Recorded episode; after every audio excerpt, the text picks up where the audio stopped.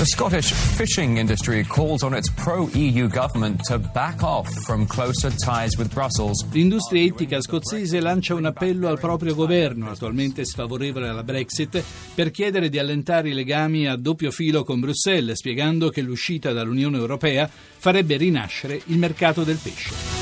Quindi anche in Scozia si sta aprendo qualche crepa. La, a proposito di Brexit, la nuova Premier britannica continua il suo giro delle capitali europee. Questa mattina è stata a Roma un incontro con Renzi nel quale il Presidente del Consiglio ha insistito sulla rapidità e sui tempi certi per l'uscita di Londra dall'Europa, con lei che elegantemente ha preso tempo, citando anche eh, la comprensione che ha avuto da questo punto di vista dalla Merkel, dalla Germania. Germania. Roberto Sommella, bentornato. Bentrovati e bentrovato Ruggero, buonasera. Roberto Sommella, giornalista, editorialista di Milano Finanza, saggista, autore di Euxit, a proposito, pubblicato da Rubettino. Roberto, quali armi ha la Gran Bretagna per fare melina sulla Brexit? Beh, lo stesso trattato sulla, eh, sulla funzione dell'Unione Europea, su come funziona l'Unione Europea, perché il trattato, l'abbiamo già detto altre volte, prevede che eh, qualora ci sia un paese che voglia uscire dall'Unione Europea, questo paese decida lui le scadenze, cioè notifichi al momento in cui si sente pronto alla Commissione e al Consiglio dei capi di Stato e di Governo la sua decisione definitiva. Questo è evidentemente in mano a chi ha deciso e poi si è pentito di uscire, di uscire dall'Unione Europea, evidentemente la melina nasce da questo. Tra l'altro si aggiunge la cosa ho letto oggi su un giornale che Giuliano Amato, che evidentemente è un insigno costituzionalista, già Presidente del Consiglio eh, italiano, ha, ha confessato di aver scritto lui questo articolo 50 sul regolamento dell'Unione Europea e sull'uscita eh, dall'Unione Europea perché ha ammesso che non pensava che questa cosa fosse mai possibile. E invece come al solito eh, purtroppo la realtà supera ogni No, non l'avevo letto, quindi domani devo cercare Giuliano Amato. Cerchiamo domani di far... bisogna cercare, no, non per crocifiggerlo, ma, eh, no, ma lui con grande candore ha ammesso questa cosa, non avrei mai pensato io ho letto nella fattispecie un pezzo sul Fatto Quotidiano eh, che è andato a pizzicarlo in un convegno e, e che poi questo intervento di, del professore Amato è stato ripreso da The Guardian Beh, appunto un pochino l'ha Domani glielo chiediamo, se avrà voglia di parlarne sì, sì. lo chiederemo a lui. Non è colpa di Amato, però è chiaro che quando si costruisce l'Europa si è sempre ottimisti, come è giusto che sia non si pensa sì. mai che ci sia qualcuno che a un certo punto dice vado via. Allora, anche su questo vorrei sentire la voce degli ascoltatori, quindi come sempre 335 699 2949. Senti, ma un mese dopo il voto britannico, quello che ci fece tremare i polsi, quello che ci sorprese e ci fece tanta paura, qual è il primo bilancio?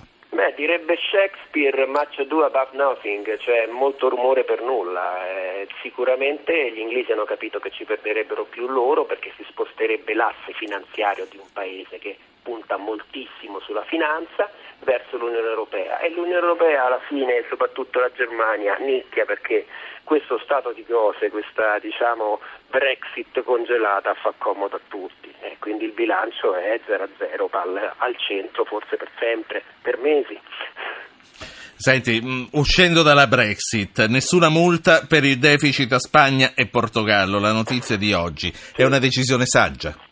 No, io lo prevedevo, ma è saggio, è saggio e mi sarebbe piaciuto che però non ci imponessero delle misure severissime di finanza pubblica nel 2011, sempre la stessa Unione Europea, non questa Commissione ma la Commissione Barroso.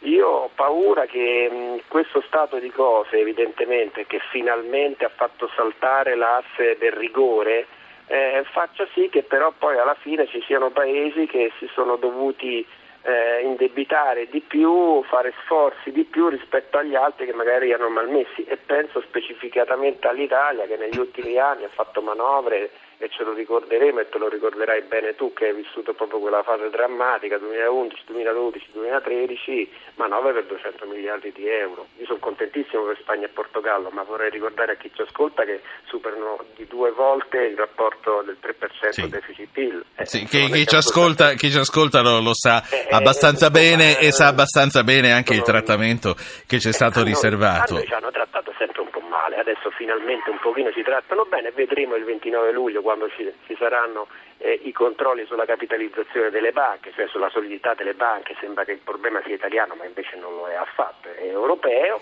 vedremo come si comporteranno con le banche italiane. Ecco, che, che cosa allora... ti aspetti e qual è il punto su MPS, su Montepaschi? Ma no, io mi aspetto che evidentemente diranno che alcune banche in, in Italia, come ripeto in Europa, sono sottocapitalizzate, io spero che diano tempo, modo e luogo allo Stato di intervenire laddove serva perché questo alla fine eh, sancisce lo stesso trattato eh, dell'Unione Europea. Io mi aspetto un trattamento non di favore, di giustizia come è stato fatto con tutta la Spagna e tutto il Portogallo. Ecco, insomma, una guerra per una banca, seppur importante, la terza del paese che ha problemi di capitalizzazione, non la auspico e non la auguro perché significherebbe che le regole adesso in Europa valgono soltanto per l'Italia, perché per l'Inghilterra non valgono, per la Spagna e il Portogallo no, per la Turchia no, per tutti i paesi dell'est. Però il bail-in noi lo dobbiamo osservare. invece lo dobbiamo eh, sarebbe il colmo, sarebbe bello risentirsi il 29, vedere se almeno questa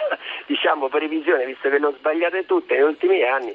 Senti, eh, ma il 29 a che ora sapremo? Ma no, il 29 lo sapremo io presumo prima della chiusura delle delle borse e, e, e spero Perché davvero che non sia la crisi io, io sto qui luglio. fino alle 9, poi eh, non se ne parla più, ma fino alle 9 sto qui, quindi eh, magari ci sentiamo. Finale, eh, facciamo il gran finale con lo stress test. Guarda, io ti prenoto, tu non prenderti impegni. No, assolutamente, eh, beh, è d'obbligo con te, insomma, è, è, il Ruggero Po Day, il 29 luglio. Allora... che sia solo quello e non invece il Infa... giorno dello stress test. Andrea da Varese, buonasera.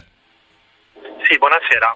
Niente, volevo intervenire chiaramente sulla Brexit. Siamo ben qui. Volevo Dì. dire una piccola considerazione.